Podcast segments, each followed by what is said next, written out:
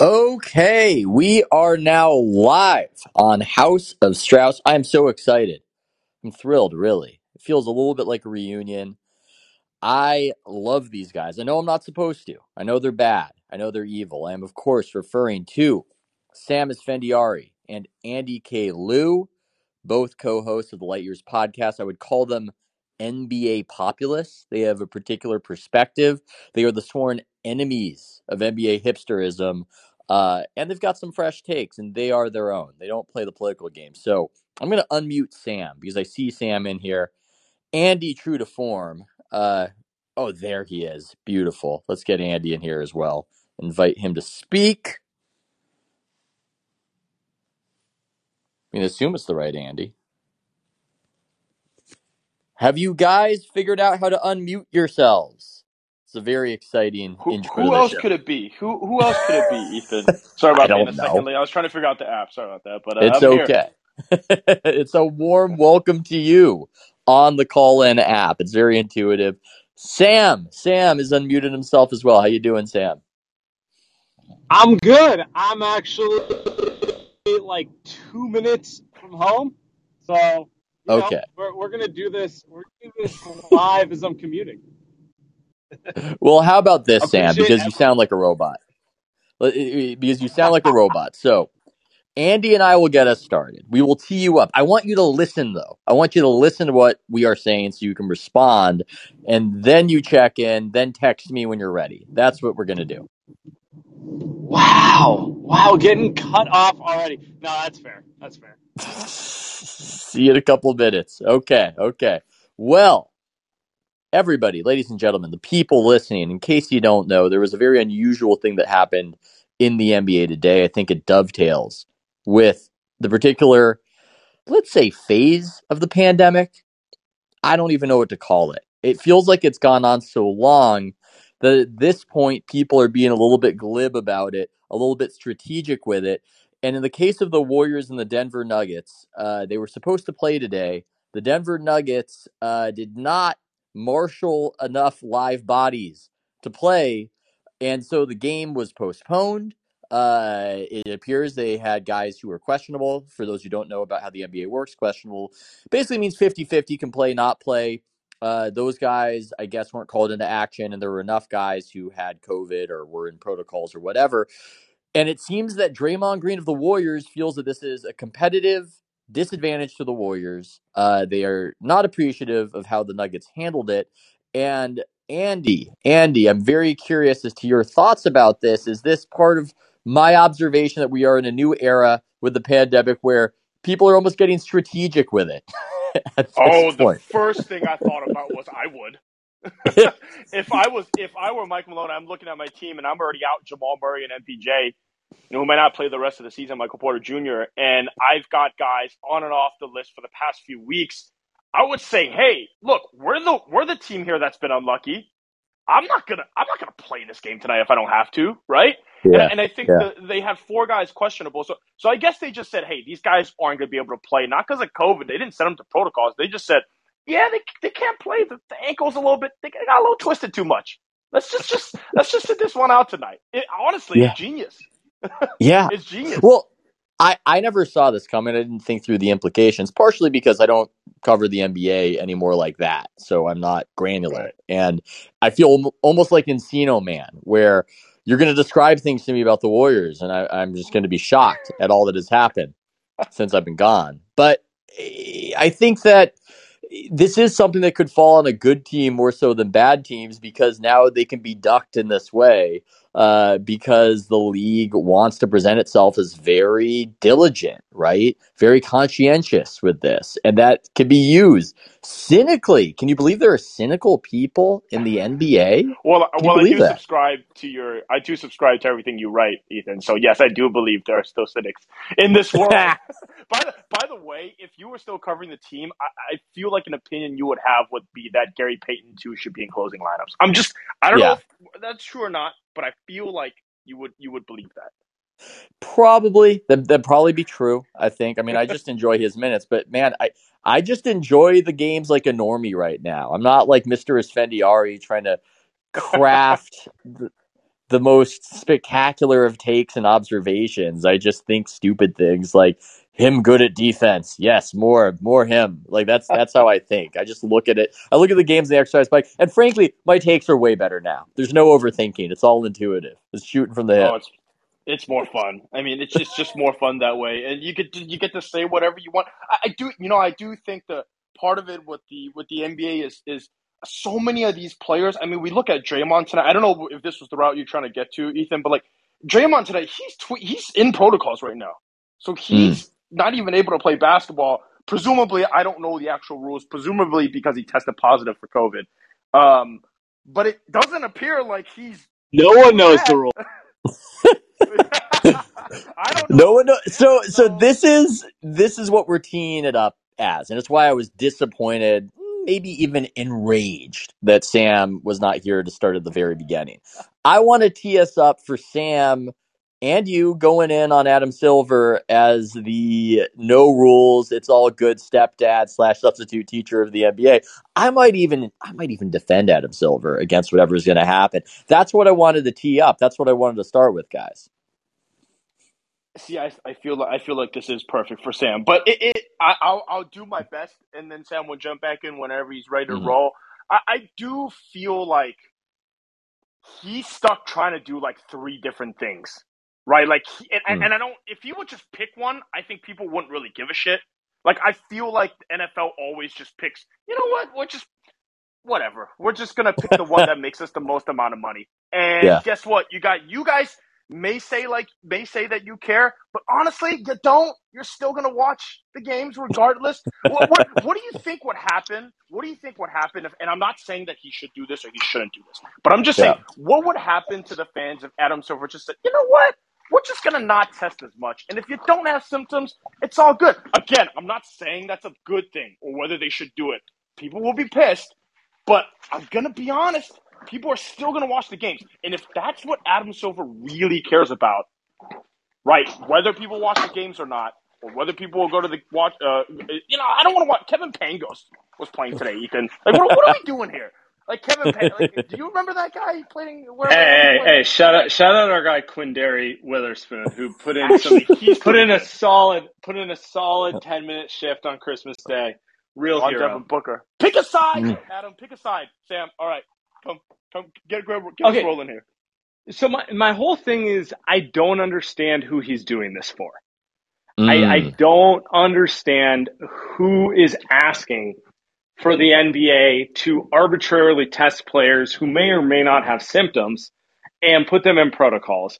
My my issue with the whole thing is if I never heard Draymond Green was in protocol, I would not know. Like the only way I would know Draymond Green was had COVID was if he was coughing all over. You know, mm. like Andy Liu on the sideline. So my whole thing here is it, it's not that I'm like encouraging kind of like hiding the whole process.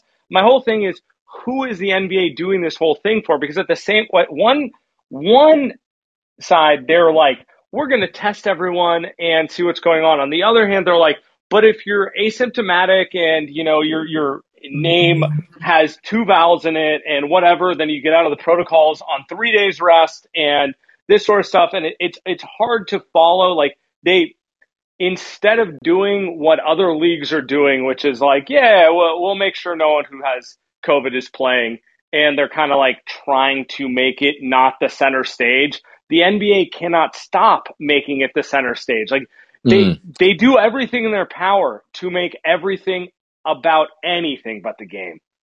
Well, it also it's funny it backfires on them how they've made news breaking the centerpiece of everything and their main reporters mm. listen to them focus on them pay attention to them and suddenly it just becomes a stream of flood of protocol protocol protocol protocol protocol um, and that's the majority of what I'm getting if I'm just casually looking at Twitter or NBA Twitter. And it's not exciting. I'm surprised that the viewership wasn't worse on Christmas. I mean, it's terrible compared to the recent past, certainly, but considering that so much of the lead up was just casting doubt on who would even be showing up, and that was just dominating the news coverage. Uh, it's amazing that as many people tuned in as they did. Uh, there is just so much opacity to it, to what you're saying. I I'm not entirely sure of the rules. I know they got a lot more strict on the 26th, which is funny to me, uh, because they wanted as many people as possible playing on Christmas, and then wanted to present, uh, you know, being more diligent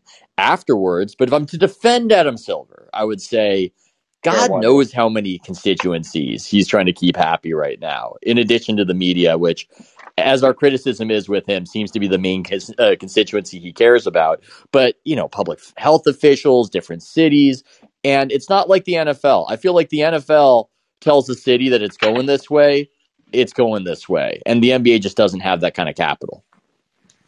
But does it not have that kind of capital because he's not willing to do it? Or does it not have that kind of capital because you know, it's not the NFL. Like, like, uh, like Kansas City can try to strong arm uh, Roger Goodell all they want. He's like, yeah, yeah, but you know, like Roger or Patrick Mahomes can play his games in Tampa Bay if you know if I want. So, and then yeah. and then you know that that goes away. So like, it's it's a chicken or the egg situation, right? Yeah, I do think sometimes, and again, you don't know what you don't know, but I do think sometimes you can set the template. And this was the argument that I made a few weeks ago. It's that the NBA might have more cultural capital than it even gives itself credit for. And if it was the signifier that everybody was going to take COVID uh, not just seriously, but shut down society in March of 2020 when the NBA shut down, uh, they could maybe set the template of normalcy in a way that cuts through the noise because it's very noisy. You know, everybody's confused as to what the rules are, what the precautions are. Nobody wants to talk about it. I saw Nate Duncan give a take today on Twitter, and the reaction was like he was some sort of murderer. I mean, it's really hard to just set the oh, tone. Can we, can we criticize? Yeah. What, what, no. what is the take? Is, now I need to now I need to know what the take is. Let me see what the take was. Uh, let's see. Da, da, da, well, I, I, also think why you. I read. I read every one of Nate's takes. By the way, I'm like the KOIT 90, 96.5 like tone his voice. Like you got to do it in his voice. I do it in the Nate, but my my sort of you know totally fake exaggerated Nate. I am just fine at this point with the NBA continuing to have full stadiums given the low risk of COVID to those who are unvaccinated. That was the take. you got to do 10 steps lower. He's a large man, my, my you, guy you Nate Duncan. Out there. You can't throw that take out there NBA Twitter. He they smarter than that. Come on now. but he can. What's the downside? What are we gonna do? We're gonna we're gonna drive up to Berkeley and fire him. You know, it's like a citizen's arrest. He's got to. He's got to. Yeah, I guess he's just got to read his mentions for for a couple hours there. Um, I just the thing is like if you were if you were even a I'm, I I don't know maybe I'm a casual fan too, but yeah, the confusing part is you just don't know what the actual rules are. Like what yeah. what and then and then we we get out and we, now it's six days or five days and then it'll be three days and then it'll be just eh, just do whatever you want out there. Like like I said, I don't know whether it's right or wrong, but it's like you got a nice step just, back. It's three days. Yeah, yeah if you're LeBron, it's you know just get out in 48 hours and false positive. You know, Steph is never going to go in, despite the fact that everyone on his team has gone into protocols now. Like it's, I, am not mad about it, but geez, man, what are the rules? Oh, that the, that is a good point. That's that's next level power. He just he's uh he's too powerful for ratings to to test positive. yeah, you can't. Draymond, Wiggins, Poole, just James Wiseman's in there now, and just Moses Moody, but Steph, no, no, no, no, no, Steph, it's not possible. Can never be. the degree, I don't want to do too much COVID talk, but just the degree to which so much is unknown right now of Omicron. It's you, you hear it's less bad. And so then there's the question of, so should we try to get it, you know, we're vaccinated? I mean, I asked somebody who, let's say, is connected to the sciences, and there was a long pause. And I was thinking, I, I, I how is there no answer on whether I should try to get this or not? Right? I'm sure somebody has some contradictory opinion. It just seems like, it seems like chaos. I'm sure the NBA will make its way through. I'm sure that it'll have its season. I'm guessing they won't pause right. the season. But it is significant that up in Canada, where they do take this stuff a lot more seriously, it was was just announced that for the next three weeks at Scotiabank, right. there aren't going to be fans again, which which sucks. Yeah, I don't, I don't, know what that's all about. That sounds like a terrible idea. But um, I thought you were going to say country, which I would have. I mean, I know I have subscribers and I have listeners from Canada, but I do. I mean, you know what? Part of it, part of it is that instinct I have, just because American NBA media is so pro Toronto, and I I find it to be the hipster memes that Sam has been sharing because they start praising it. They start praising Toronto for things American cities have, and I just wonder what what well, what is what is this? You know, it's like it's so well, diverse. It's so diverse. It's such a diverse city. It's just like unlike New York and Chicago. Like what what are we doing here? What is this? I don't. I, well, I like Toronto, but for reasons I think different from American media. So I just think mine's more of the the club scene, and there's a lot of Asian women. So I, Andy's I Andy's Andy's reasons are more transactional, which are yeah. ultimately more honest. So yeah, you know, yeah. but it's uh, yeah, I they they have a different culture about it. Uh, I I was told that my take that the NBA should maybe relax testing on asymptomatic players was something you cannot say in Canada. It's just it, it cannot be said. It can't be done. They'll, they'll they'll take your livelihood in some way, even if you're a humble substacker. So it's it's a different culture up there. The NBA, I guess, just has to deal with that in addition to everything everything else. But uh, my, my whole meantime, my whole my whole question on the testing thing is like, do you know what the MLB's testing protocol was this season?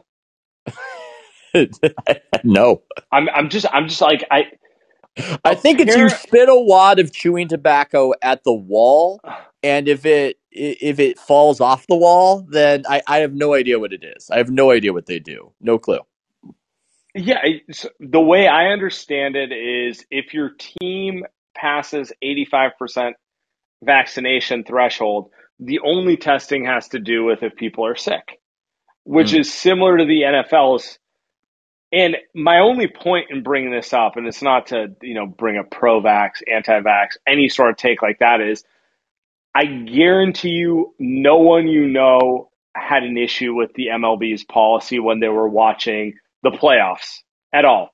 No. But when the NBA lets you know their policy and lets it be debated in the public space, now it's like, you know, you can always have a more stringent policy if you let people know what your current policy is. Yeah. Which is kind of like the, the the point, you know, no one knew what their policy was and no one seemed to care. It's like the the NBA is trying to find ways to um, kind of make their viewership more neurotic, I guess. Oh yeah. No, it's it's the most neurotic league. Uh, most neurotic league certainly. And I have an idea. I'm just going to throw a take out here. I'm going to throw a take out here. Uh, it's a fresh take. It's a safe uh, space. Uh, it's a safe space. Um, and by the way, people can get in the queue and ask questions whenever. We can start taking questions. If we assume that Kyrie Irving has gotten COVID, and I believe that is the reporting, yes, um, should he be subject how, to how many times though?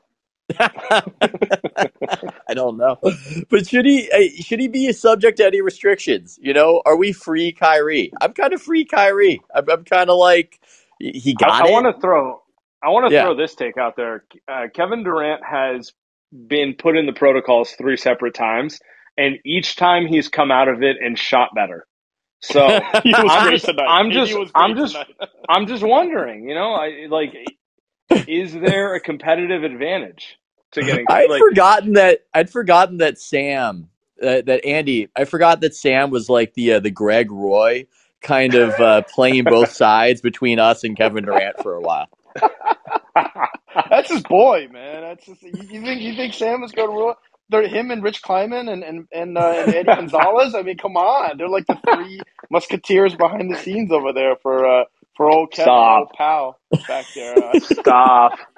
Draymond's going to come out of protocols. Maybe he'll be able to shoot thirty three percent from three. Maybe that's possible. oh, that, that's a that's a good point. I'm about to I'm about to statistically track Draymond from pre and post COVID. Really we, test your theory we we discussed it a bit last night, but I definitely want your takes. Uh, LeBron with the Spider-Man meme insinuating that COVID uh, is analogous to cold or the flu. Uh, what are the takes? Oh, okay. So let me let me go here because I thought it was funny because I thought it, it's cool to see LeBron get slandered on the timeline. But I tell you what, not but I tell you what, for guys like him uh, uh, just that athletic, just professional athlete, and I and I and I feel like ninety nine percent of the athletes feel this way. It yeah. really doesn't matter to them. Oh yeah, like they get it or they don't get it. Like, uh, look for them, and their job is to play basketball and try to win a championship and just win games, it doesn't matter. Like whether well, they that's get it. that's why I'm they, free, Kyrie. That's one of the reasons why I'm free, Kyrie. It just and when they and when they get it, it's not bad. Like most of the time, right? And so, like with yeah. Draymond right now, he's firing off 30 tweets today. You think the guy's sick? There's no way. There's no. Yeah, they're, they're gonna clear. They're gonna clear him from protocols to get him off Twitter. That's like no. It's, it's, it might be better. I, I, look at it as I, but it, I, I, I spent the holidays getting as like fatter, just fatter. I'm I'm getting fatter these holidays. Eh, so I so what do I do? I go and get the booster, right? I'm a normal person, right? You got to be right. worried. But these athletes who have no body fat whatsoever and are in their 20s, I mean, it, it, and the thing is, people do make their decisions based off what they encounter personally. I was walking up the hill today in my neighborhood. I saw the dude that got COVID, my neighbor who got COVID, and it hit him really hard. And he still had, uh, you know, he had a lung transplant. He had the oxygen uh, in the nose, you know, the the the stuff. I don't know what the term is for it. So that makes an impression, right? even if I know that's anecdotal, even if I read the stats and the numbers and try to come to a conclusion, what happens to the people you know informs your sense of how serious the illness is. And what's happening right now is all these basketball players, all these athletes, the media is shrieking at them like it's the bubonic plague, but all their teammates who get it are fine. And I think that's informing some of the reaction when the media freaks out about Aaron Rodgers unvaccinated getting COVID and he's like that's fine three days stuff. later. Uh, what, what, was that? I said that's pretty funny. I mean, Aaron Rodgers stuff is yeah. pretty funny. It was pretty funny. I mean, the whole thing is funny. It's funny for. By the way, Rogers Rodgers, another player who has better stats post COVID than pre COVID. Uh, this is a take. I mean, I want but Nate I, Duncan to be one up tonight. I want you to let this fly. I want to. I, I, I want. I just want like you know cleaning the glass or one of these like very statistically inclined websites to give me COVID statistics. I need to know. You know, did has is Wiggins shooting the ball better post COVID? That's what I need to know. Um, but to t- take it back to your LeBron point, I mostly just want him to be skewered because he's a hypocrite. So like it comes down to like Andy will appreciate this. Yeah. I I I don't necessarily have an issue with LeBron, you know, questioning how it's going to affect him with regards to science in his own body because, you know, I'm not a doctor and yeah. he knows his body better than anyone else. I do enjoy the sheer number of times he's interjected himself into public spaces in which he is not an expert and gotten the moral victory backfiring on him. Like just just just uh just from a just from a like a pure like Larry David like like that that standpoint it's like ah now now you feel comfortable you know taking an unpopular opinion because you, you didn't have a problem grandstanding when everyone was on your side for a while. I don't know. I maybe, need maybe to I'm find just, the quote that he had. I, I need to find the quote that he had explaining it because it, it sounded so Trump. Like just the cadence and the way, the weird ramble, the sort of bullshit artist ramble. Andy, I want you to give your take, and I'm going to look up. I'm going to look up the quote on this of LeBron explaining.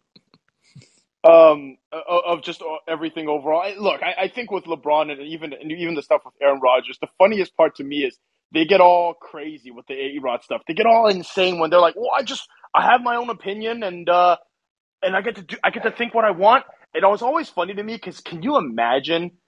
Athletes love to get mad at media or just whomever whenever you tell them what they're doing wrong. That's the best part of it.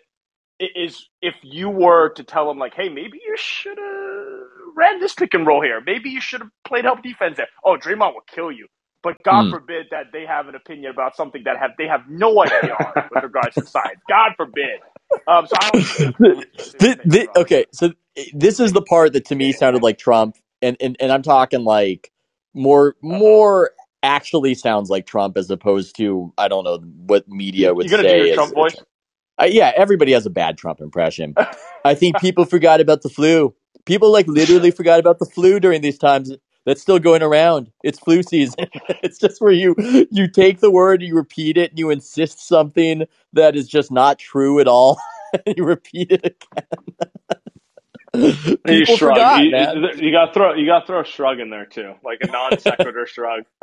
It's like no one's I talking mean- about the flu anymore. Yeah. to what Andy, people forgot about the flu. To what Andy is saying, though, and again, if anybody wants to ask questions, we or just tell us we're idiots and we're talking about sciency stuff that we're not qualified to, that's fine too. But you know, to what Andy's saying, the issue for these athletes um, is that some of them buy the premise that Kareem Abdul-Jabbar then bats them over the head with, and that's what gets them into trouble. Because I don't agree with what Kareem Abdul-Jabbar is saying, for instance, when he rips LeBron and says, "You have this massive responsibility, and when you do this, you're getting people killed," and these sorts of criticisms. I call it platformism. You know, you got to use your platform. This neurotic thing. I remember uh, my wife had a friend who was asking her once, like, "What what is Ethan doing with his platform?" You know, and I I really don't Making like trying to make that. money. Fuck. Well, yes. yes, yes. Primarily, yes. But I really don't like that mentality. I think it nudges a lot of people who are not qualified uh, to speak on certain issues to neurotically feel like they should. And we have enough noise in our culture. We don't need more people feeling some responsibility to speak on issues uh, that they don't even have an interest in, right? You know, at least right now, we're bullshitting on this particular issue. We're interested in it. We're not doing it out of some sense of moral responsibility or even worse, the idea that we need to project a sense of moral responsibility. um, so, you know, but they've bought into this and they believe in it. And they're saying, I need to use my platform for this and I need to use it for that. And then when they fuck up, like in a situation such as this one, Kareem Abdul Jabbar is just waiting and he's waiting to bat them over the head with it. And what can they say to him? Because they've accepted every premise that he is right. hooking the takes. Yep, yep. They've accepted the entire thing. I have not. I have not accepted the premise that he has accepted and that they have accepted, but they're screwed because by their own standards, by their own logic, Kareem is correct. So that's my take on that. I well, but isn't that also LeBron's fault because he likes it? Like I, you're Mm. right, you're right, but it's also like LeBron likes being given this platform to say what he has to say. Right? The problem is now that he's in a aware territory where this isn't this isn't a race thing. Like this isn't the, the race when he gets into the race conversation, you know, he's he's more often than not he's correct. Right? Because more often than not he's going up against people that were just outwardly racist. So yes, of course you're gonna be correct. But in this particular situation, it's so nuanced that like shit, he's gonna say something that's wrong versus what most people are gonna think is right. And now that he's a guy that believes he should use that platform for right and wrong, he looks foolish. If it was Clay Yeah. Thompson coming out here and saying that, people would just be like, ah, you know, that's Clay. He doesn't care about a platform. Or is it, trying uh, to educate people. You know what I mean? But Or let me. Kareem was accusing him of putting people at risk for dying, which I, I'm sorry, that's a little far. I mean, the Spider Man meme, really? Who's that really killing at this point, two years of the pandemic?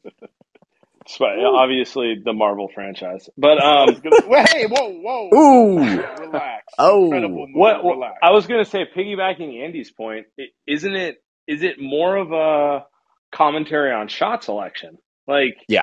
Yeah. you're better off not commenting on everything. So when you comment, your words carry more weight. Um, but but someone like LeBron, who, uh, and I don't really want to. Well, no, I do want to pick on him. That's a lie. Um, Yeah. like Give so, in. someone who's someone who's has opinions on everything, and you know the, the media will ask him his opinion, and he will opine on everything. Eh, He's just setting himself up to get caught in these situations where Yeah. he, you know, it, it, I I don't even know how passionate he feels about his Yeah. particular COVID takes, but the the sheer fact that he's now like stuck in a corner where he has to opine about it is what the issue here is. Whereas like Anthony Davis, his teammate who's relatively famous, or Russell Westbrook, who's very famous. Yeah. No one's asking Russell Westbrook his thoughts Dude, on, you know, incubation periods and like that sort of stuff. And I it's like, mean, we'll start taking questions soon, but but Steve Kerr got caught up in this one because the media got into this pattern. I was there for it of after every game. This thing's in the news, Steve. What do you think? This thing's in the news, Steve. What do you think? This thing's in the news, Steve. What do you think? And then it was so Daryl Morey in China, and then it just did not. Ah. You set yourself up. You set yourself up. It's unfortunate. We should all be able to just expound on whatever, but it does build an unsustainable expectation if you're the person who gives the take on everything. There is no winning. Um, friend of the show, Andrew Sharp, uh, has a podcast and they talked about Stan Van Gundy's takes, and I agree. You just got to be SVG. You just give your take two weeks later. Just whatever Twitter, whatever Twitter says, you know, he just, he just respouts whatever they say, and you're just like, what the hell? December, it's December 28th. This guy's tweeting about something we argued about two months ago.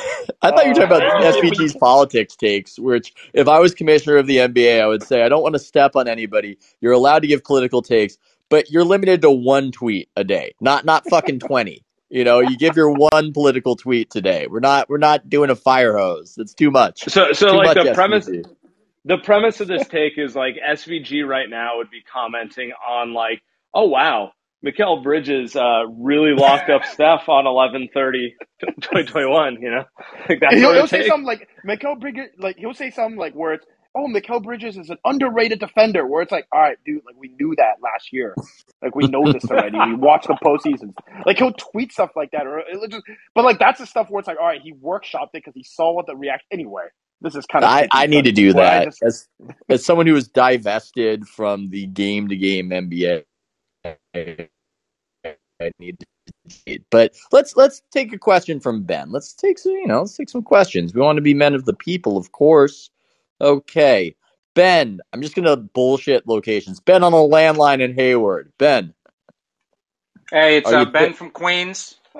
nice. Uh, big House of Strauss Light Years combo listener. Uh, Fantastic. I, I have a I, I have a it's sort of a question for Sam, but I'm so I'm a Knicks fan. Uh, Sorry, born and raised New Yorker. Bing bong, but baby. last year, Bing bong.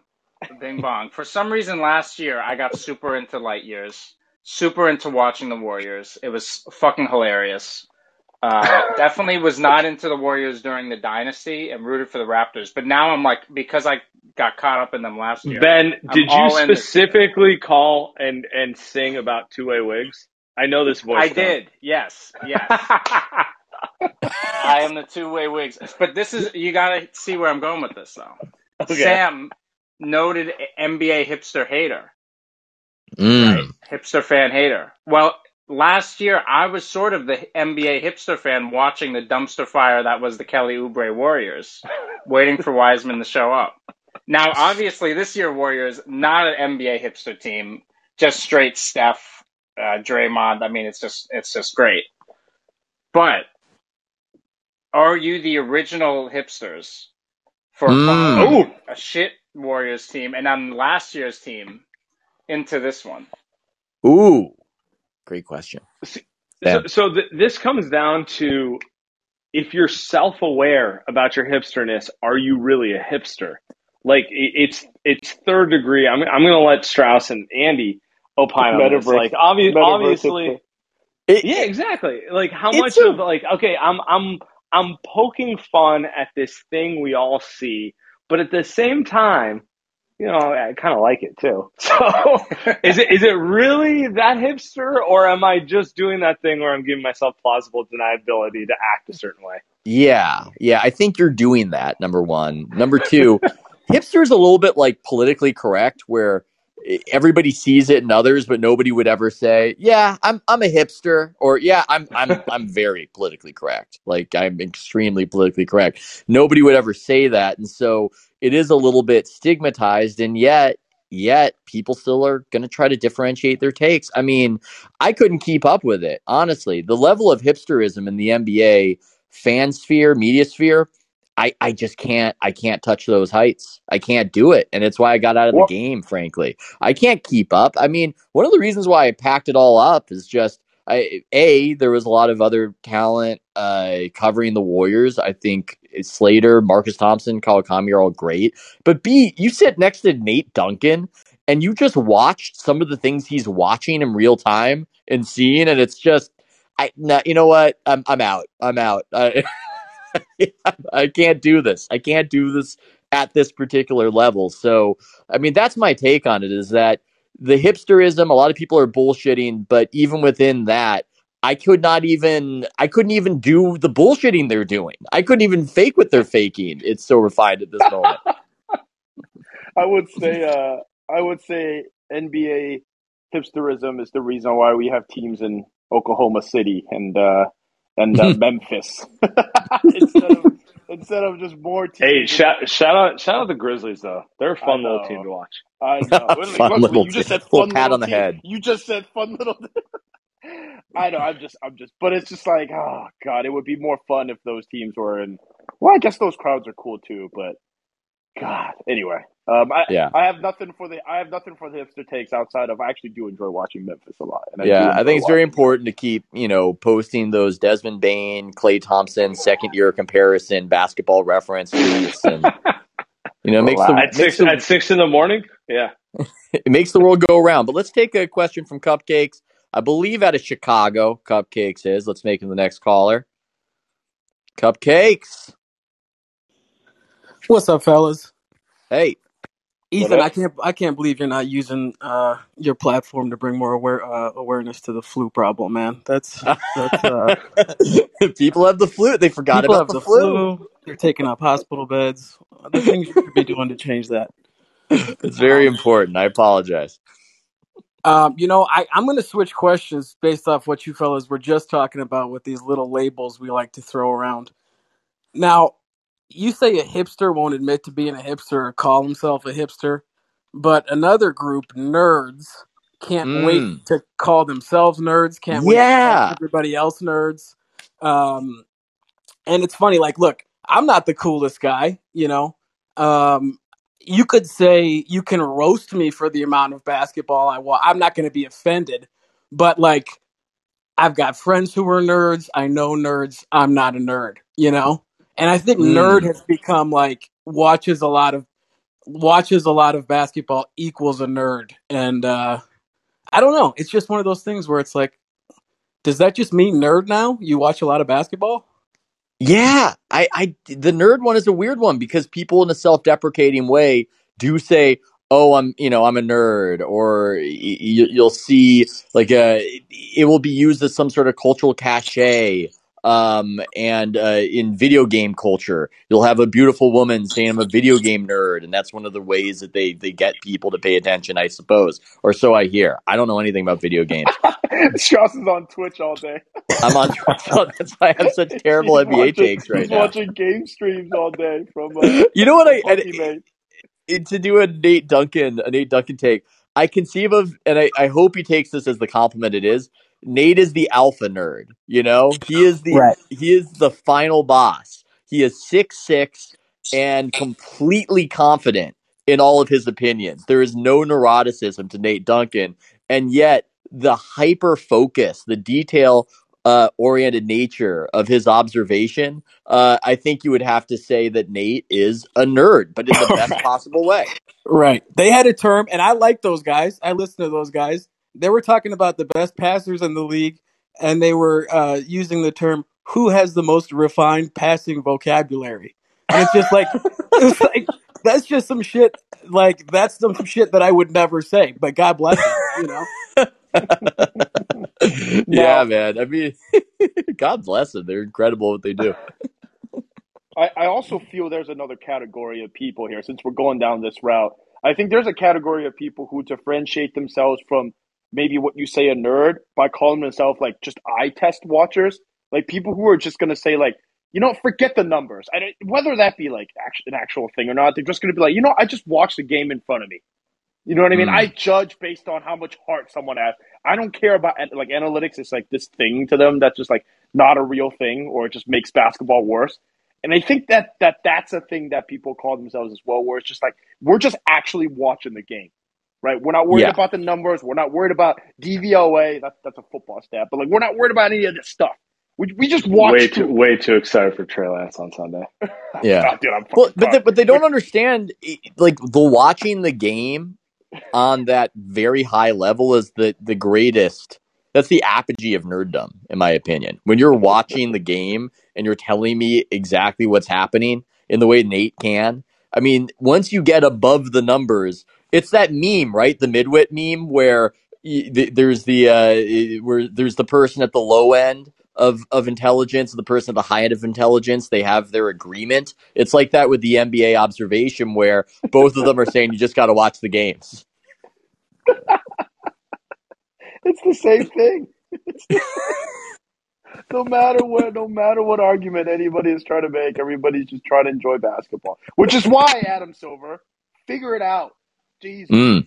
so, so, we can all watch hoops again. Well, I guess I'm still watching. He's, he's gonna he's watching. gonna do too much figuring out. But thanks so much, Cupcakes. Uh, there's our Warriors. I don't know if it's the person who runs the Warriors Reddit. I have no idea. We're about to find out. You know, it's a it's a Reddit Avi. It's a Reddit insignia.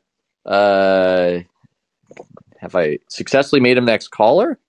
What is going on? What is going on with the technology? Is that Eric? Yep. Yeah, yeah. Hey, can you hear me? Hey. Hey, uh, this is this is Eric. Uh, I'm I'm one of the moderators over at Reddit Warriors. Uh, I've chatted it up with Sam and Andy a couple times, but Ethan, I have not had the privilege of speaking with you before. Oh, very nice to speak with you.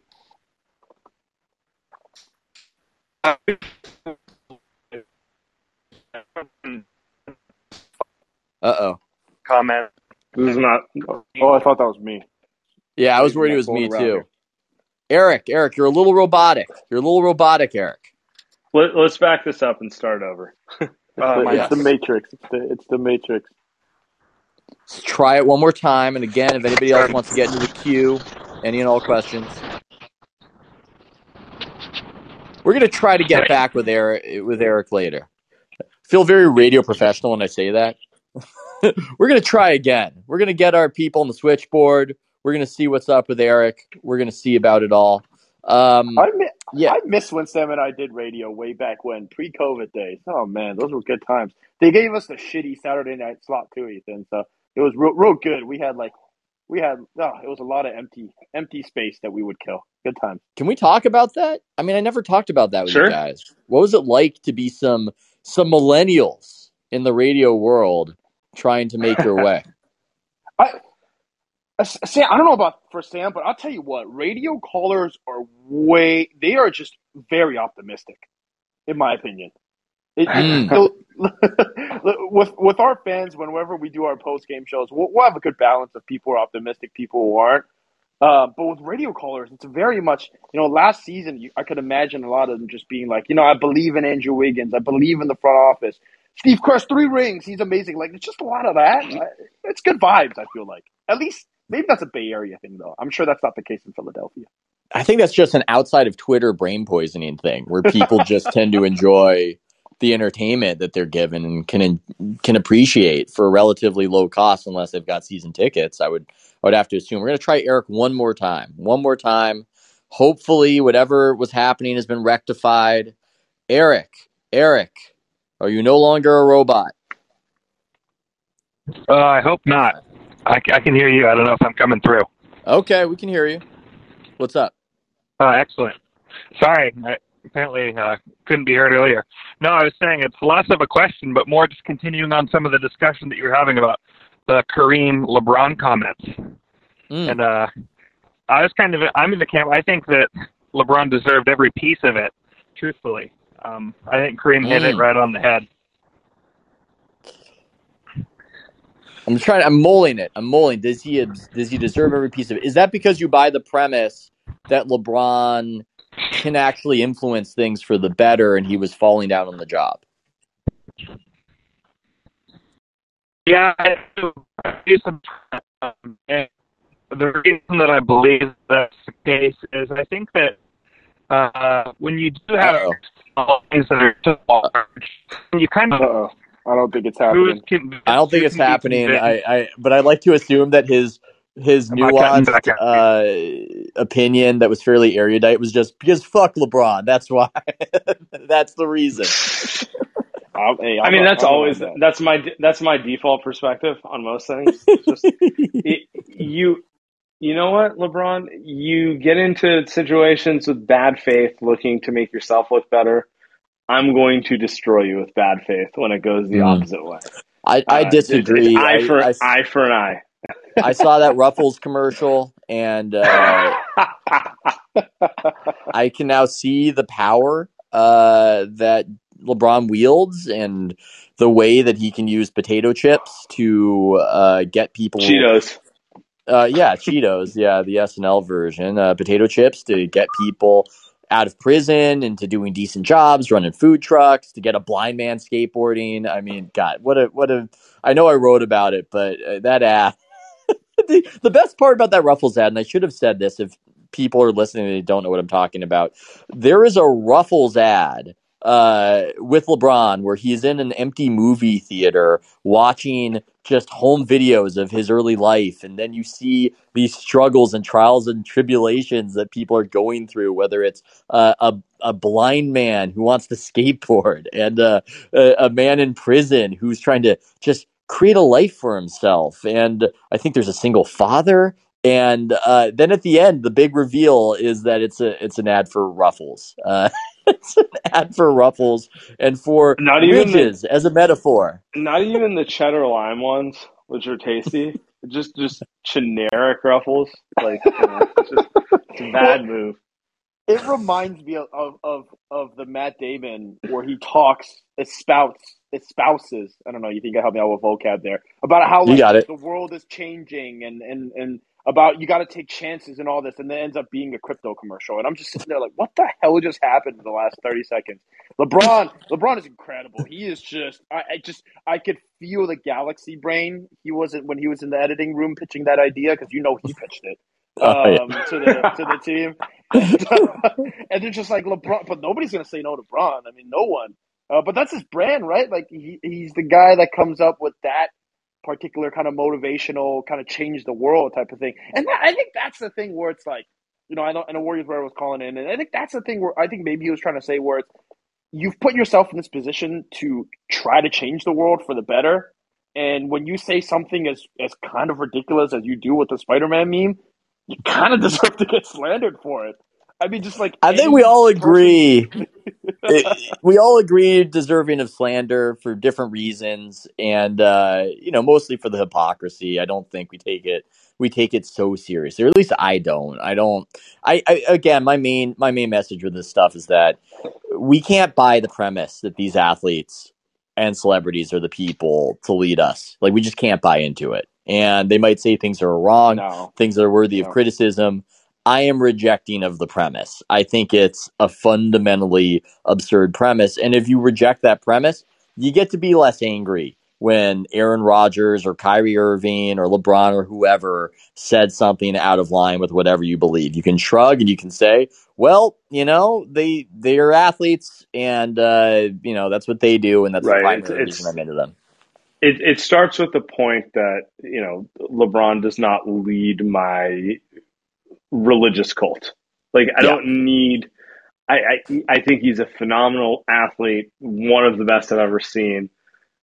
We don't need to be hundred percent in a line on our views on you know hygiene and whatever, right? You know, it's not that big a deal. Or even chip. I don't. I, I, I didn't even know. I was, yeah, exactly. I, I'm a big Hawaiian luau. Was that a chip guy. subtle dig at LeBron, by the way? Before we take the next no, no, no, no, it wasn't. I legitimately just had bought a pack of them, and I'm like, wow, these are delicious. he, you, this man. Sometimes, sometimes people think I, I, I'm deeper, and they're, you know, sometimes I'm like Westbrook. It's just pure id, you know, Yeah. just going with it. you, you, to, so people know this is very important that they know that Sam tweeted out a picture of Hawaiian chips that he was eating and said best chip brand, which I It- it mean. It's, they're I- delicious. I, I smiled because you've recently had a child, and I just was worried that you wouldn't post as much. And when I saw that, I thought, I guess, I guess he's posting as much as ever. No, it's the opposite. It's the opposite. I'm like, I need, I need contact with the outside world. Even if I just hope I. I hope at that moment the baby was crying and your wife was like, "What are you doing?" And then she grabs the phone.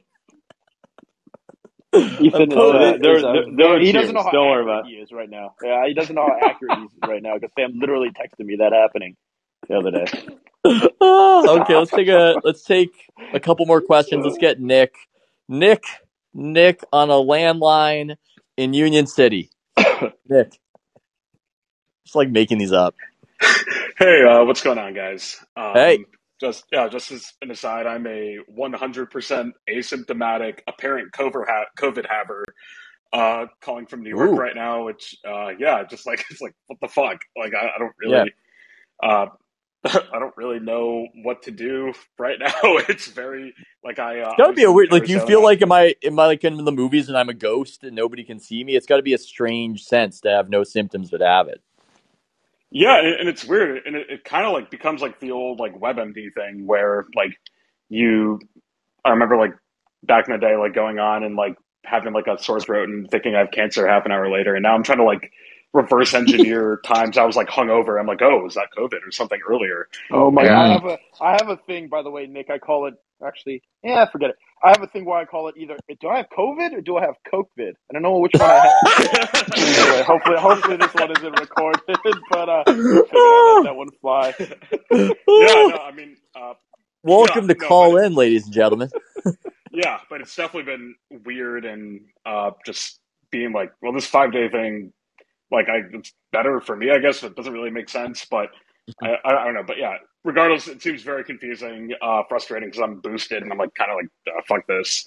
Um, But yeah, on a uh, kind of more substantive note, um, just like something, uh, Ethan is a uh, subscriber, um, actually uh, a fan going back to the uh, TrueHoop TV days.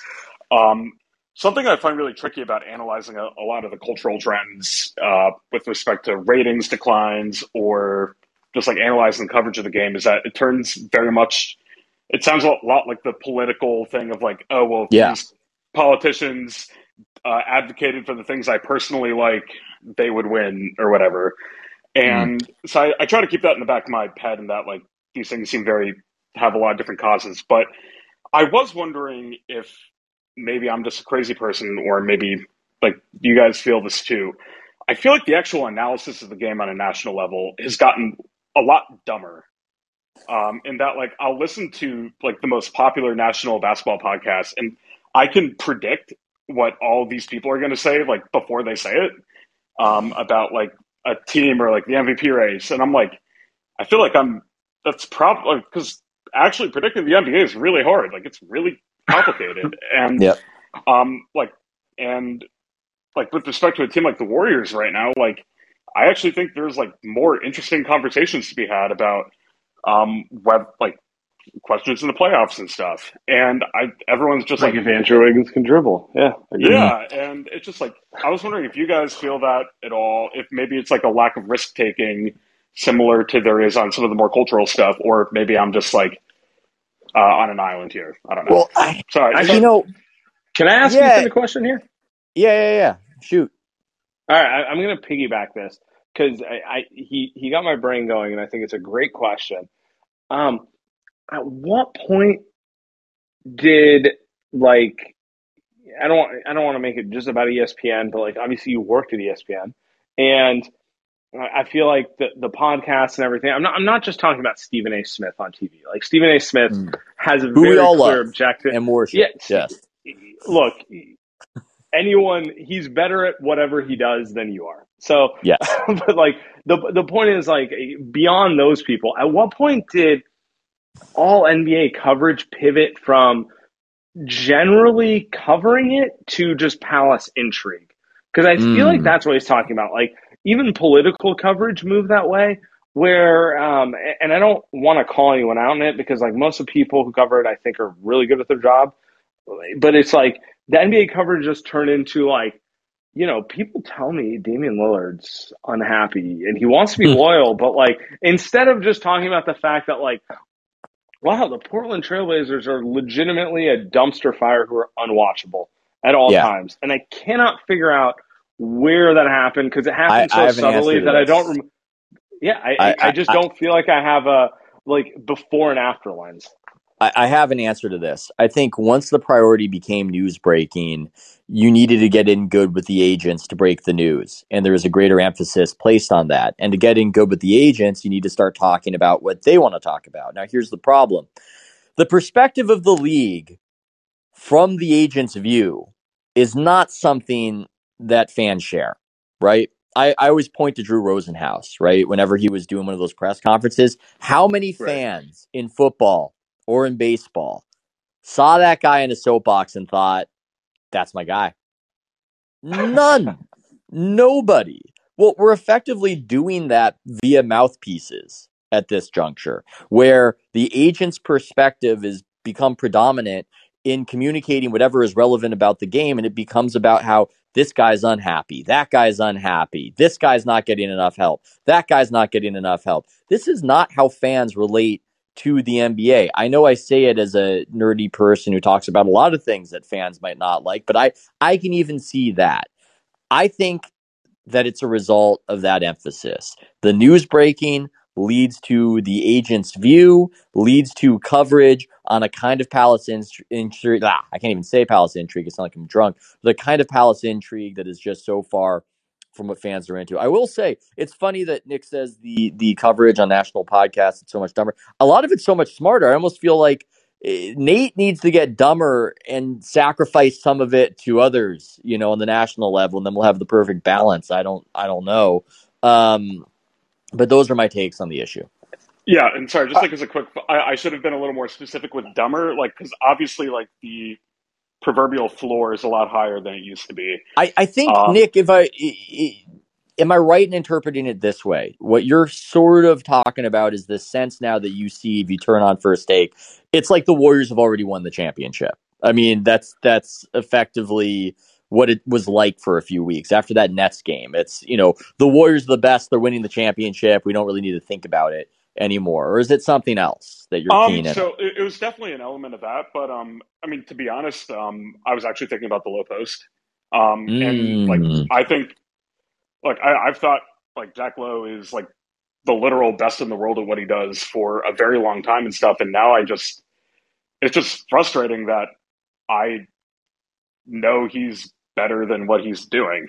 And, and, and by like dumb, I, I probably should have like elaborated more that it, it, the, like the range of acceptable opinions that people are having on national podcasts seems to have shrunken around like like I don't I, I remember when you called that the Warriors going to win the title in 2015, and that was like really interesting.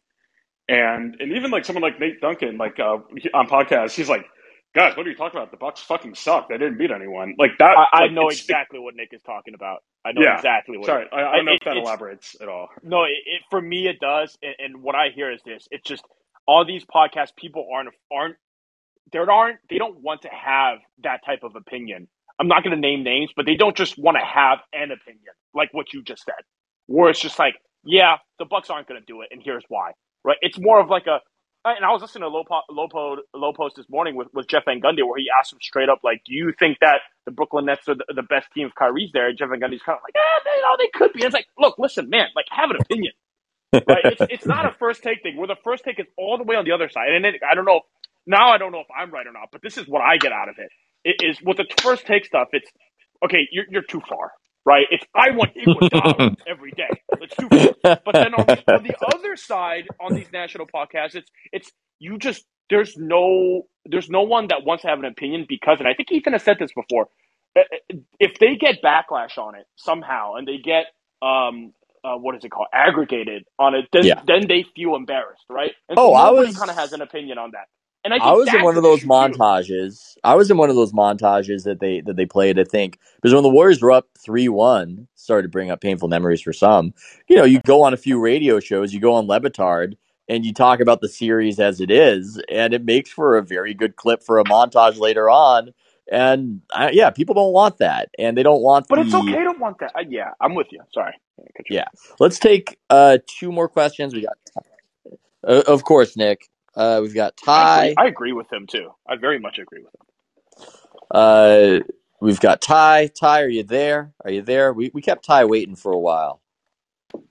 Oh shit! Can you, can you hear me? There we. Sorry, guys. We can hear you. What's up, man? Hey, hey. Hey, what's going on, man? Hey, uh, have you guys been following the Enes Kanter story at all? A little like, bit, or the Ennis Enes twisting turns. I think, I think that's the most fascinating story in the NBA for me right now. Um, mm. Like when I was first kind of introduced to Enes Kanter outside of basketball, it was as like a, a, Turkish like activist fighting Erdogan, like and his president tried to have him killed and shit, and it was like a whole thing.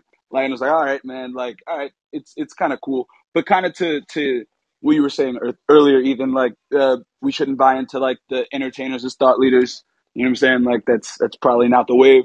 But his like uh, his political path, like through international politics and like the American media, has landed him on a podcast with John Bolton, and it's just yeah. like that's. It, it seems like he might be a CIA plant. I'm not saying right? he is.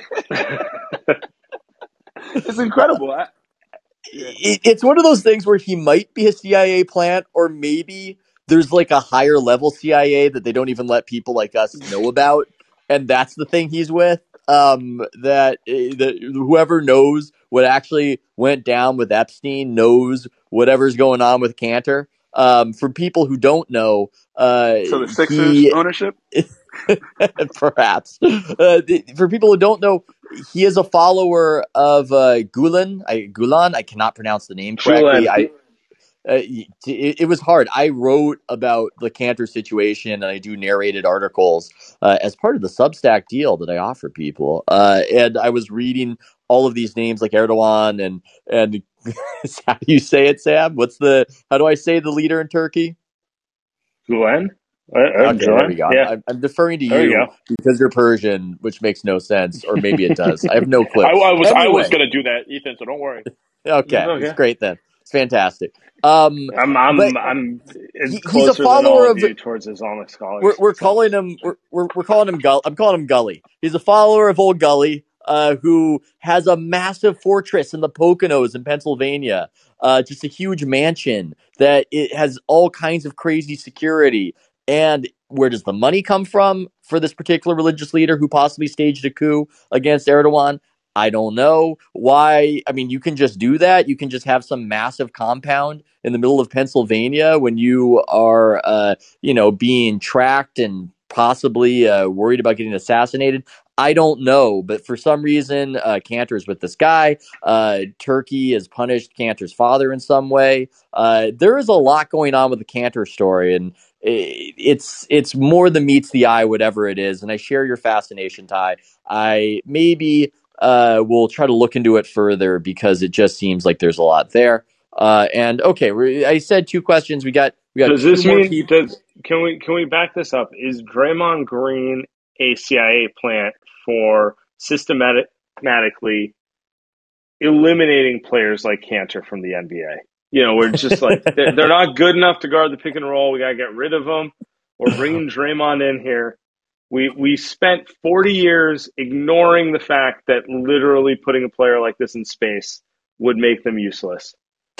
I don't know. I I'm just taking it to the next so level. close to betraying confidences because the joke you just made. Th- let's just say there was a player who was very incredulous about Kanter and Kanter's politics and how outspoken he was, um, and was wondering why the media wasn't asking questions. And I'm moving on to David. David is the next caller.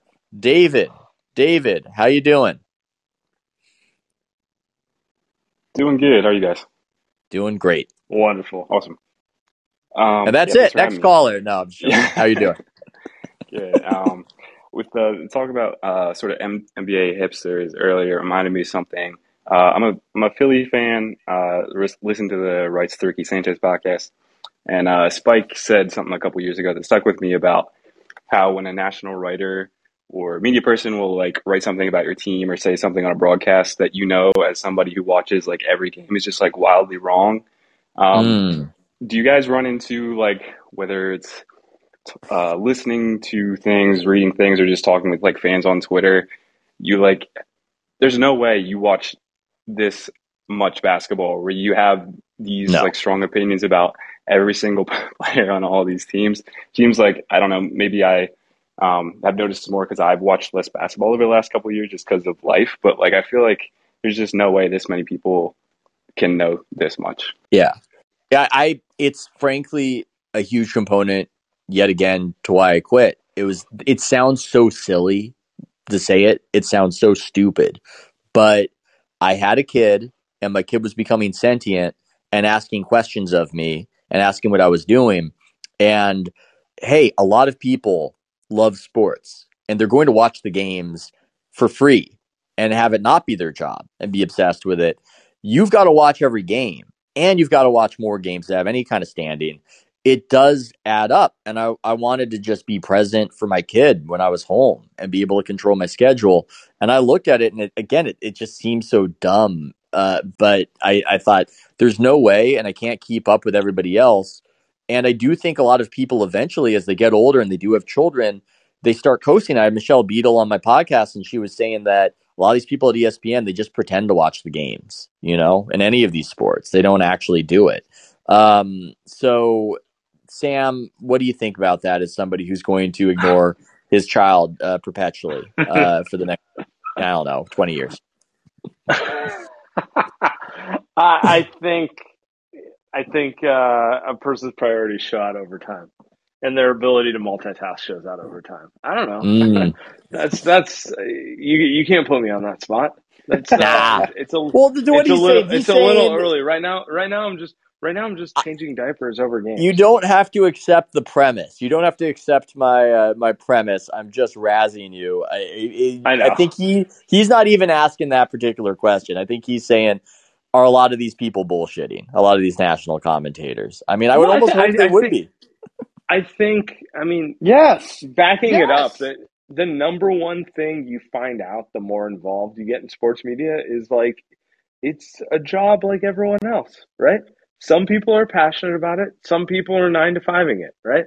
Like that's the thing that kind of, you know, when you're like pure fan, you just assume everyone who's into it has the same passion that you do, right? Mm. And then yeah. you, and then you get into it and you're like, you know, some people do, and some people have dinner reservations at five thirty on Friday, and they're just trying to you know, run, well, run out the clock till they get there, right? Yeah, I mean, I loved what I did. I loved being around for the Warriors run, and I love what I'm doing right now. But when I would go to a wedding, of course, you'd run into people going, "Oh my god, dude, I would want that job. It's the most amazing job." And I did right. feel like telling them, "Hey, remember when you had a like an essay due in college? Like, remember that that feeling when you had an essay due? Um, now uh, do it all the time for your favorite thing." And see how long it remains your favorite thing. You know, like give it a few years and see if your favorite thing, whatever it is, remains that. Um, I didn't say it because I did feel lucky to do what I did, but yeah, it is a job. People do burn out. I try to stay ahead of the burnout, and now I just I, write only what's interesting to me. Ethan, I I stopped covering the team, or at least going to the games live, because I was sick of it. The last year that they played at Oracle, which was going to be an incredible year, I was like, yeah, yeah, I don't. I do this for free. I actually have a real job. I actually, I'm just gonna quit. I could do this for like six years. I'm gonna stop yeah. driving to Oracle because it's fucking miserable. And people yeah. will be like, "What? Really? You're gonna?" I'm just like, "Look, man, I've seen them win three championships. I've seen the finals games. I don't care." And they're just like, "Wow." Yeah. Like, honestly, I sound like an asshole. But it well, if you want to sound more like an asshole, you would say to the question we just got. No, people who follow the Warriors never get that sense of the national commentator uh, not knowing what they're talking about about the Warriors, because that's the team they watch. Like that doesn't happen in the way it would happen if you were, I don't know, a, a Magic adher- adherent. Plus, plus now we have now we have Kelenna giving us F one impressions mid game. I mean, it's just it's well, Kelenna doing Kelenna now doing racist accents is a pretty crazy twist. Shouts to I mean, Kelenna. I wonder. God, oh man, that was a fun one. It just, I, I, almost felt bad after I spent all season roasting Kelenna and Fitz, and then now they're getting dragged online. I'm just like, oh, I kind of feel bad for them. No, it's now. like it's it's that I, sense of, uh, hey, I can bully my hipster, brother, but this you is the can't. most hipster take ever. This is the most hipster yeah. take. Yeah, exactly. No, the most hipster take ever is you, Sam, loving Bob Fitzgerald and being ecstatic every time he yells, "Yes, sir!" That's the most hipster take. yes, sir let's take a last. Let's take a last question. This has been fantastic. Last question from Lou Sanity, making him the next caller. It's my dog. Lou Sanity. Right okay, I, I, can't wait. I can't wait to hear whatever. Can you guys hear? Can you guys hey. hear me? Yep. Hey, what's up? um, so I agree with that caller about today's episode of the Lowe Post being super boring. Uh, so I wanted to know as a normie, Ethan, but also you know the Sam and Andy. What is your take? What is your opinion on the Warriors this year? And uh, I was kind of thinking they were going to win for sure, but this week's news about Kyrie Irving has kind of scared me about the Nets. Hmm. So, do you guys have any predictions? Ooh, yeah, Normie. what, what is my? Out. Yeah, yeah. What's my? By the way, I have no comment on the the Lowe Post. I I don't know the the. I don't want to get dragged into anything. Like that's that's all I'm saying. That was that was my view, and Andy's also. that that is really your like view and Andy's. We'll make sure you I- don't get aggregated. I don't listen to any NBA podcasts anymore. And that is, Oh, I'm just wow. being honest. I don't. I don't. I mean, there are issues that are interesting that have to do with the league, but day to day, no. I'm just being real. Uh, I, I don't want to fake it. But um, what do I think? Uh, people have been asking me a little bit because I did make that prediction in 2015. Like it's going to come true if I say the Warriors are going to win the championship. Um, but I think that ship sailed. I mean, it's too obvious to take right now. Is it okay, guys, that I feel at some level, at some level, that maybe, maybe eh, they don't have enough? But I, I think here's what's messing with my mind. I Oh, think I'm the league. I, I think the league got a little worse. You know, they got better. Everything clicked into place when Andre came back, um, and they flipped the shitty role players to the good role players. Everything magically got better. But it also just seems that some of those big bads out there wilted. The Lakers, most obviously, and the Nets to a degree, although they're ramping up. and- and Whoa, they've been- Trevor Ariza is. If you haven't been following the Lakers, Trevor Ariza's out. So Kendrick, Oh, Kendrick sorry. Nunn's back, coming back. Yeah. Oh yes, Rondo, Rondo trade. Yes, all these No, things. my my my um, I'm with you. My fundamental feeling on the Warriors is like I just don't think they're gonna beat the the Bucks or the Nets. I think they're good. I think that a lot of it depends on this idea that Klay Thompson's gonna magically be the player you saw at the end of the 2019 playoff run, and that just seems uh, very romantic. Although here's the argument for that. It, you know, some of these players they get hurt, they fall off, they're never the same again. But they're often in these different situations. Isn't this the most optimal situation to try to hit your stride again if you've been out, uh, like Klay is, Sure. where it's I mean, this is the most optimal one. He has the game that could fit most easily. Um, I'm not watching closely when they post those videos of him doing the warm up shots, but I, I think there's something there's something to that. I mean, there's a big unknown. There's a big unknown. Maybe I'm guilty of what we were talking I- about earlier, of not just having a take. I just I just think if you're judging them on the fact that yeah, are they the favorites that are going to win the championship like they were in 15, 16, 16, 17, 17, 18? Yeah, of course you're going to feel like this team is not going to be that team, but in terms of can they win a championship? Absolutely. Yeah. Are you kidding me? Oh my god! Like, eh, should they even be favored? I would say sure. Why not? Hmm. Like the Milwaukee Bucks, yeah. I mean, they're they're fantastic, but end of the day, like Khris Middleton and Jrue Holiday aren't world beaters. Giannis is though, but that's one guy. The, the Warriors have one world beater themselves, and then the Brooklyn Nets have an atrocious defense. They'll get Kyrie back, so we'll see. But their defense is terrible, especially against an offense that the Warriors can run where there are a lot of motion. So yeah, I mean, they may not have it enough, but I just think that for that to be a certainty is just untrue because they have enough good players to win a championship as is. I, I just think that they're not the heavy favorites, but Yeah. what team has been the heavy favorites to win a championship since the KD Warriors? And I obviously just think the my Suns big- are in the mix. Yeah.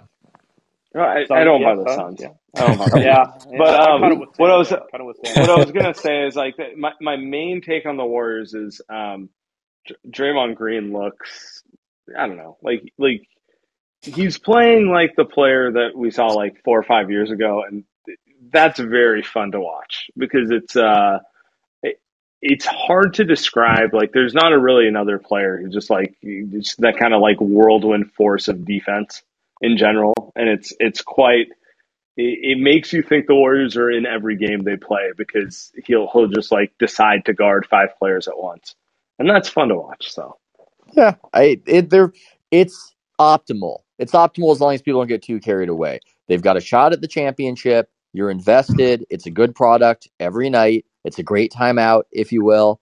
Um, and, you, and, and, and you don't we don't have, have, we don't we don't have to microanalyze James Wiseman. That's great. No, Oh, and you you don't have that kind of heavy as the head that wears the crown dynamic. I mean, let's face it, that 2019 regular season was a slog. It was a slog, and this one isn't. It's kind of fun. So I think it's it's just uh it's just a good time. I enjoy it like the normie I am on the exercise bike, um, and not investing too much time or energy. By the way, I lied before when I said I don't listen to any NBA podcasts. Obviously, I listen to Light Years. Come on, you know, I'm talking crazy. Speaking of which, is there anything to plug other than that, guys, as we head on out? No, nope. that's it. That's it. Just light years. That's it. It's like it's like I'm insinuating you don't have enough ambition. Just that's it. That's, you know, all, we, that's all we do, baby. Just 18 podcasts a week, every regular game. you know, it's it's it's it's all. Hey, as, as Steph goes, the light years podcast goes. well, you guys, I think, provide an incredible service just by being so entertaining and being so honest and cutting through the bullshit. Actually, that, that those are synonyms. Anyway, I'm losing steam. I'm freezing in my garage. It's 40 degrees in the Bay Area. Uh, everybody, thanks so much for calling in, giving the questions, listening. Uh, I will be back with two episodes next week. And thanks so much to Sam. Thanks so much to Andy. Happy New Year's, everybody. Don't get too crazy out there. Thanks, See ya.